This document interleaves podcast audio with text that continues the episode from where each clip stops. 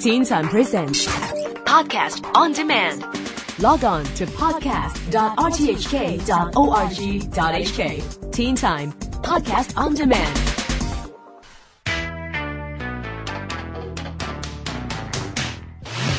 This is the Teen Time Science Blog. I'm Neil Chase. The biggest astronomical news recently was that there is water on the moon.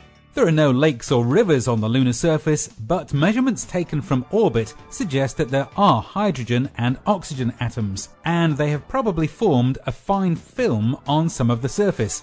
It isn't a liquid as such, and probably if you extracted the moon water from an area the size of a football ground, then you may only have about one glass of water.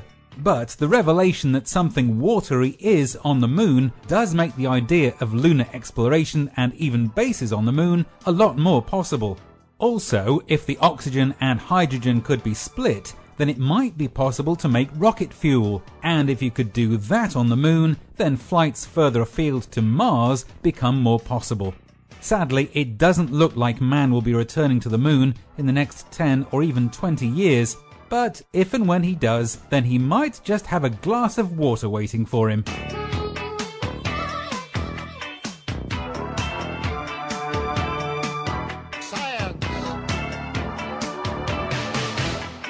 How good are you at learning languages?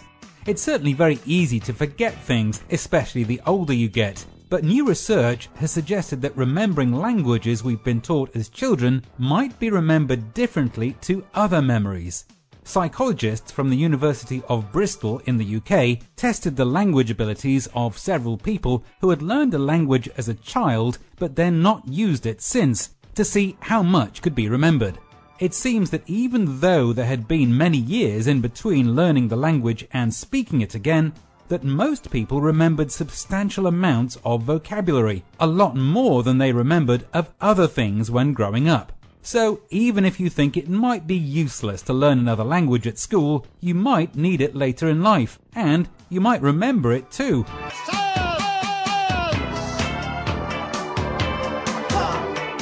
One of the problems that ships have in moving efficiently through the ocean is that things stick to their hulls. Barnacles and other crustaceans stick to the outsides of ships below the waterline, and because they have uneven rough edges that cause extra friction with the water, that means that ships slow down or have to use more energy. However, scientists working for the United States Department of Defense are working on an unlikely new plan to keep barnacles off.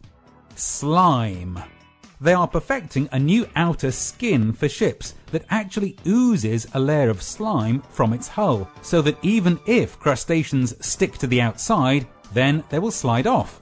Navies around the world spend millions on cleaning the hulls of ships, so not only would this save on cleaning bills, but also fuel bills too, as the ships glide through the water much more efficiently. So, is this a new idea?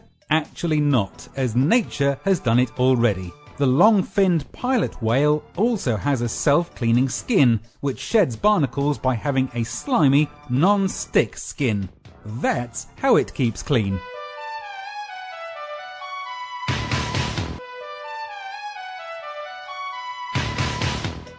The global recession has put millions of people out of work and severely cut into the profits of businesses. So, is there any good news from the recession? For the environment, yes. Global emissions of carbon dioxide are expected to be at their lowest in over 40 years as the global recession freezes economic activity and slashes energy use. It is likely that global carbon emissions will fall 2.6% this year.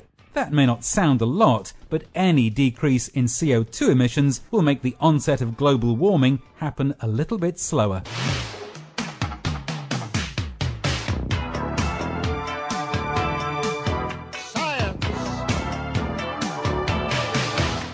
Bad news if you suffer from arachnophobia, a fear of spiders. There is an annual survey of spiders in the UK, and the numbers this year seem to be well up for the more than 650 species that live in the British Isles. Mild weather since last winter and very few really hot or really cold spells has made the numbers rise, and that really is good news, even though the thought of a spider might make your skin crawl.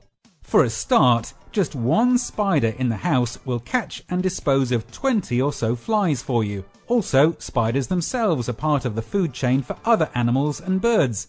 And if you've ever looked really closely at a spider's web, then you'll realize it is something of real complexity and amazing beauty. So don't be scared by spiders. If you don't like them, just leave them alone and they will leave you alone. And they'll be cleaning up your house from other bugs too. That's it for the Teen Time Science blog for now. Read it back anytime on the really cool new Teen Time website. And I'll see you next week for more.